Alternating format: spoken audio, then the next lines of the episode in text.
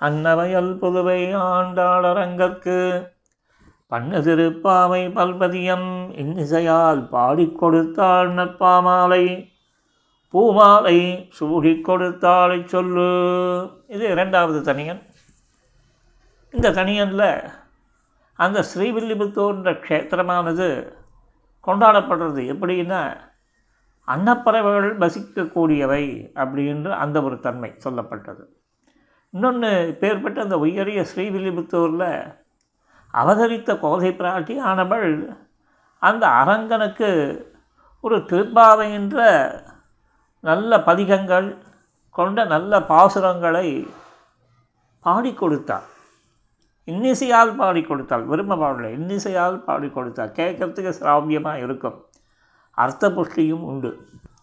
இப்போ ஏற்பட்ட அந்த பாக்களை கொடுத்து அவள் இன்னொரு காரியமும் பண்ணாள்.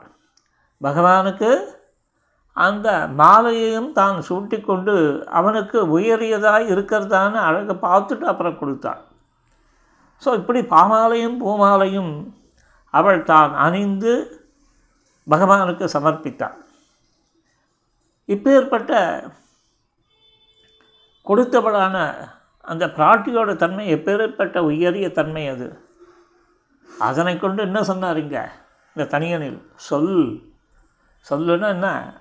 அந்த பிராட்டியோட கோதைன்ற திருநாமத்தையும் அவள் அவதரித்த அந்த அன்னமயல் புதுவையையும் அதாவது ஸ்ரீவில்லிபுத்தூரையும் அவள் பாடிய திருப்பாவையையும் அவள் சூடி கொடுத்த பாமாலையையும் பூமாலையையும் சொல்லும் வாயிலாக அவள் திருநாமத்தை எப்பொழுதும் சொல் அப்படின்றது அந்த அன்னவயல் புதுவை என்ற தனியனை கொண்டு